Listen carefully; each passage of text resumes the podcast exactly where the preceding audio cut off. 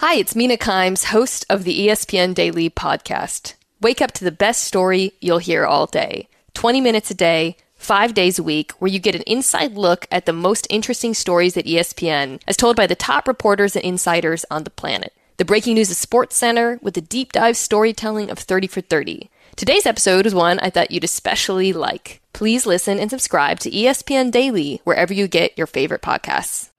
Any allegation that relates to a rule violation that could affect the outcome of a game or games is the most serious matter.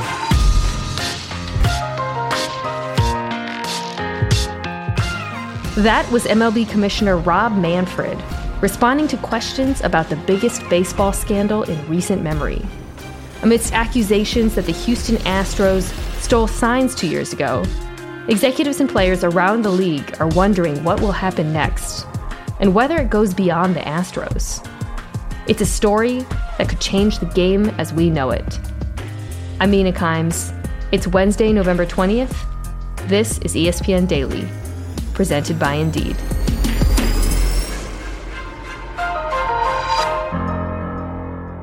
Jeff, thanks for coming on the show. There's really nothing going on in baseball these days. No, nothing at all. Just the biggest scandal in the last decade, to last century, maybe? Jeff Passan is an MLB insider for ESPN. Jeff, you're at the MLB owners meeting in Arlington, Texas. What is the scene like there?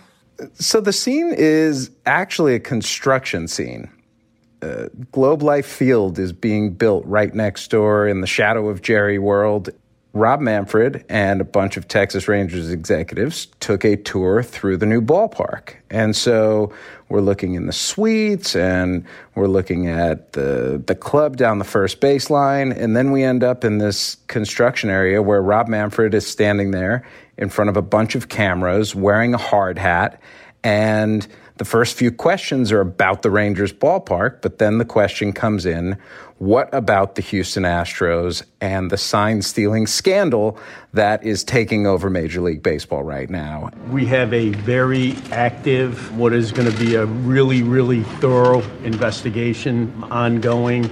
But beyond that, I can't tell you how close we are to done he addressed that and really clued us in some as to what MLB's thinking is at this point early on and what's going to be the biggest story in baseball this year.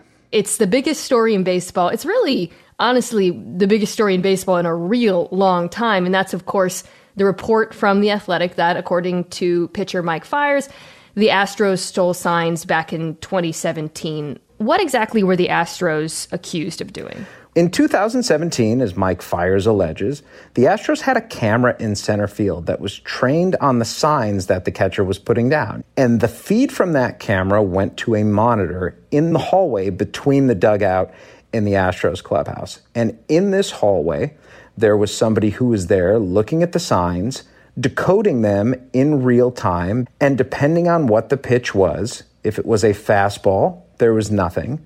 But if it was an off speed pitch, they would bang on a trash can. And those noises that would come out of the dugout would alert the hitter as to what was coming. Now, this was happening incredibly quickly.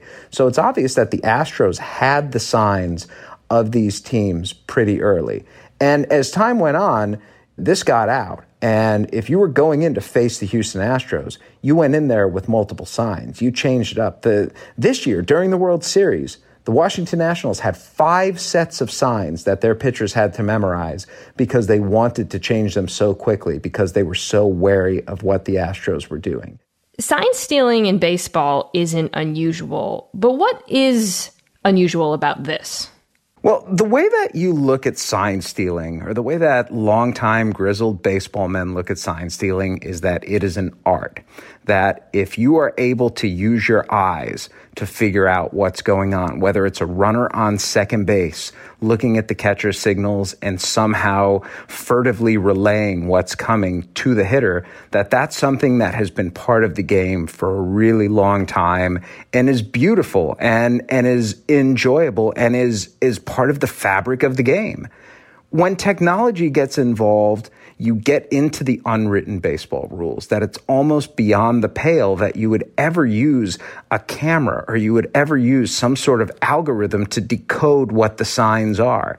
And that's where we, that's where we are at this point, where you have this old school mentality of sign stealing being okay running up against the reality of life in 2019 where technology makes things a lot easier and makes it a lot easier for you to go out and do something like this. And what the allegations against the Houston Astros are is that they looked at this unwritten rule in baseball, scoffed at it, and said, We want to win, and we are going to go to any length to do that.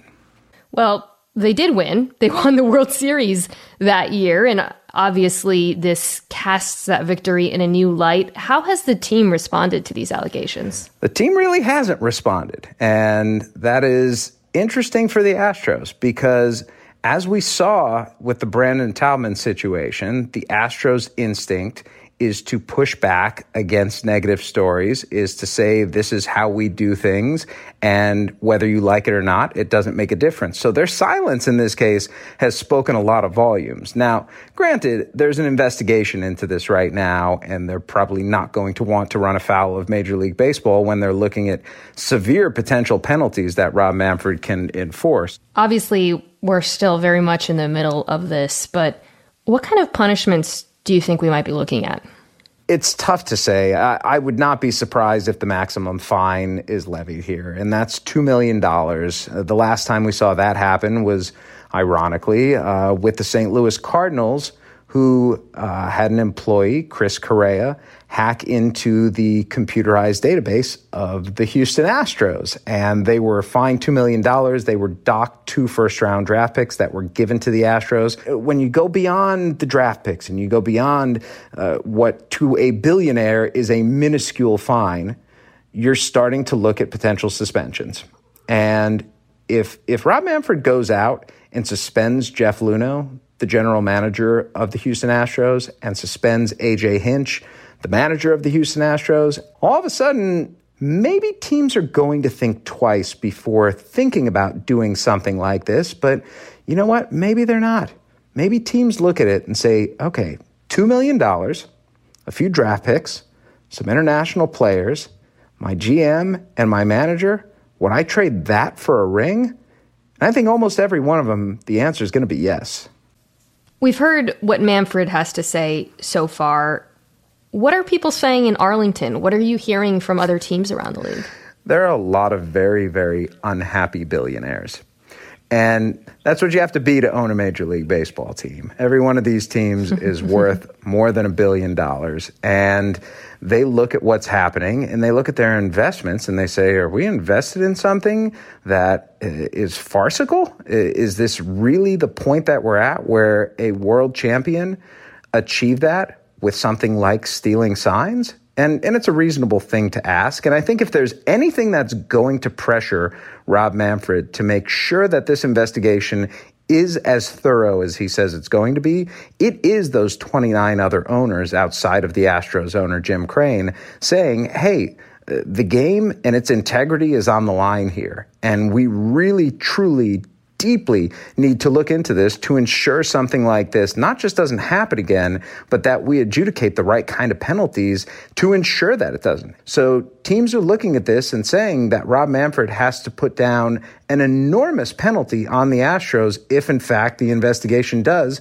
back up the allegations that Mike Fiers made. What about the argument that the Astros are being unfairly judged here because everybody does it. There are no Astros officials who are speaking on the record right now, but if you talk with people in the organization, they will say, yeah, but what about everyone else? And, and listen, that's not much of a defense so much as it is a, a way of trying to get around what they did. But what if they're not wrong? If you talk with executives around the sport, they think that this is not something that is limited just to the Houston Astros, that this is something that's been going on far and wide for a while now. And they're looking at Rob Manfred and saying, Are you going to actually do something about it? And what was most interesting about his comments today is that he said, and this is a quote, I'm not going to speculate on whether other people are going to be involved. We'll deal with that if it happens, but I have no reason to believe that it ex- expand, extends beyond the Astros at this point in time. Now, maybe MLB's investigation is going to bring more evidence to show otherwise, but until it does, there will be people around the game who are saying that this is something that's happening and this is something that's not being addressed by the commissioner's office.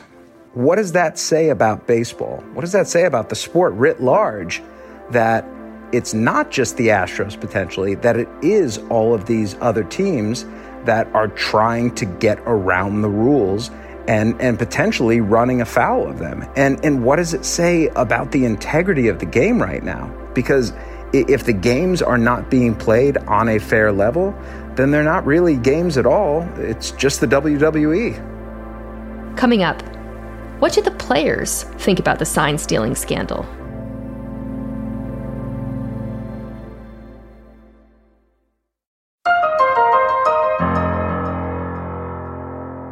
So Manfred told you right now they're just looking at the Astros, but it sounds like people think this could get bigger. Do you feel that this will expand into a league wide investigation? Well, it was interesting. I asked Rob Manfred that question. Do you believe that this is going to expand at all? And do you have reason to go out and potentially create a George Mitchell style commission like they did with performance enhancing drugs? And he did not address the latter part. I don't get the sense at this point that he believes that that's going to be the case. But there are people around the game who think it should. Because I, I, bring up PEDs, Mina, because this is the closest thing that Major League Baseball has seen to that since that scandal. This is far and away the biggest issue that baseball has had in the last decade plus, maybe even 20 years. And when, when you look at that and somebody says to me that this is a combination of the Black Sox and PEDs, you know the gravity of this story is, I think, bigger than Rob Manfred is addressing publicly at this point. What about amongst the players? Is there any paranoia there as well? it's really interesting to hear the players' reaction on this. There was a player who I was told played for the Houston Astros and was really unhappy about what was going on there allegedly. And so, through an intermediary, I tried to reach out to him. And this intermediary sent a text message, and the guy came back and said, Mike Fiers is a rat.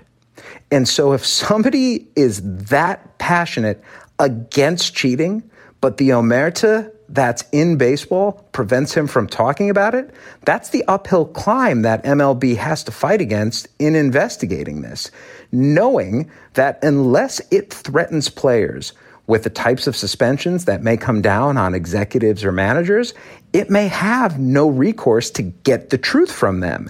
And the Major League Baseball Players Association, when interviews with players do happen, is going to be there right along their side and will fight any suspension or discipline that the league tries to levy on them. So that makes it, again, a complicated thing to try and really button this thing up. One of the things that I found really interesting about this scandal Jeff, is the role that amateur sleuths have played in uncovering it. How have they pushed it forward? They've been pushing it forward in a really interesting way, actually. When you have all of Reddit unleashed on this story and people going back through games and listening uh, for sounds in the background and trying to find patterns, when you have uh, a guy named Jimmy O'Brien, who's a big Yankees fan. His his Twitter handle is at Jomboy underscore, and Jimmy is going out and doing yeoman's work and trying to show how this might have actually happened.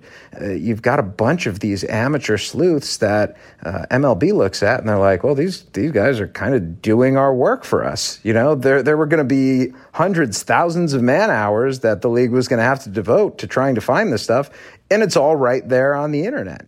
Jeff, I feel like Reddit sleuths could have found Jimmy Hoffa. Who's to say that they're not going to? A few weeks ago, when you and I were talking about the scandal involving the Astros assistant GM, Brandon Taubman, you mentioned that the rest of the league sort of resents them. Now, you could say it's justifiable, or you could also say it's jealousy. But do you think that there's a bit of Schadenfreude? I think a bit is a very generous way of looking at it. I think that there are giant bowls full. I think that they are Scrooge McDuck flying into the pit of gold coins and enjoying this as much now, not as much as they would a World Series win, but there are a lot of people around the game who really are enjoying this because for years the Astros have conducted themselves like they're better than everyone else. And, you know, now all the other executives who saw this are saying, well, were they better than everyone else because they were cheating? And and that's a question that I think is fair to ask at this point, especially amid this investigation that's going on right now. Just how much does this sour what they did? Just how much does this change the perception, not just of the organization, Mina, but of the players who helped lead them to that championship? And that's a consequence that these players are going to have to live with for the rest of their careers. They won a World Series, yeah, but they won a World Series amid this scandal that's taking over the sport right now. Thanks so much, Jeff. Thanks, Mina. Coming up, how Luka Doncic isn't just exceeding expectations, he's destroying them.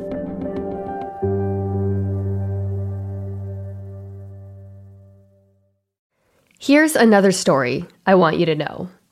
On Monday night, second year Mavericks player Luka Doncic scored 42 points, racking up 11 rebounds and 12 assists. Doncic keeps it again against Forbes. He'll shoot a deep three. Hit it!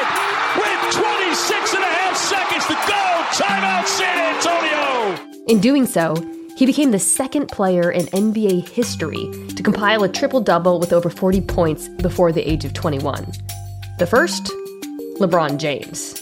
Now, if you haven't been paying attention, Doncic, who was drafted third overall last year, has been playing like an MVP candidate this season. He ranks near the top of the league in a number of categories. He's an absurdly gifted playmaker and has been crashing the boards at an elite rate for a perimeter player, which has not only bolstered his triple double count, but also gives the Mavericks unique flexibility on the court. All of which is to say, while the players drafted before him, DeAndre Ayton and Marvin Bagley, have been promising, it's kind of wild that Doncic wasn't taken first. But it's not inexplicable. Last spring, before the draft, I profiled Luka for ESPN the magazine, back when he was playing for Real Madrid in the EuroLeague. ESPN's Kevin Pelton told me that, based on what Doncic had already accomplished at the professional level, he had the highest wins above replacement projection he had ever calculated, better than even a young Anthony Davis. And yet, even though he was the most accomplished prospect ever, there were teams concerned about his ceiling in part because stereotypes about European players lacking toughness or athleticism have lingered ever since Darko Milicic flamed out of the league. One executive told me at the time he thought teams were more afraid of picking a European player at the top of the draft because if he turned out to be a bust, people would make a bigger deal out of it. Well, a year and a half later, it's safe to say those concerns have been laid to rest. And hopefully, so are the stereotypes. The headline of my story back in 2018 was Luka Doncic is no Darko Milicic. In retrospect, I undersold it. He's not just defying people's biases about European players, he's defying expectations for any young player, period. I'm Mina Kimes, and this has been ESPN Daily. I'll talk to you tomorrow.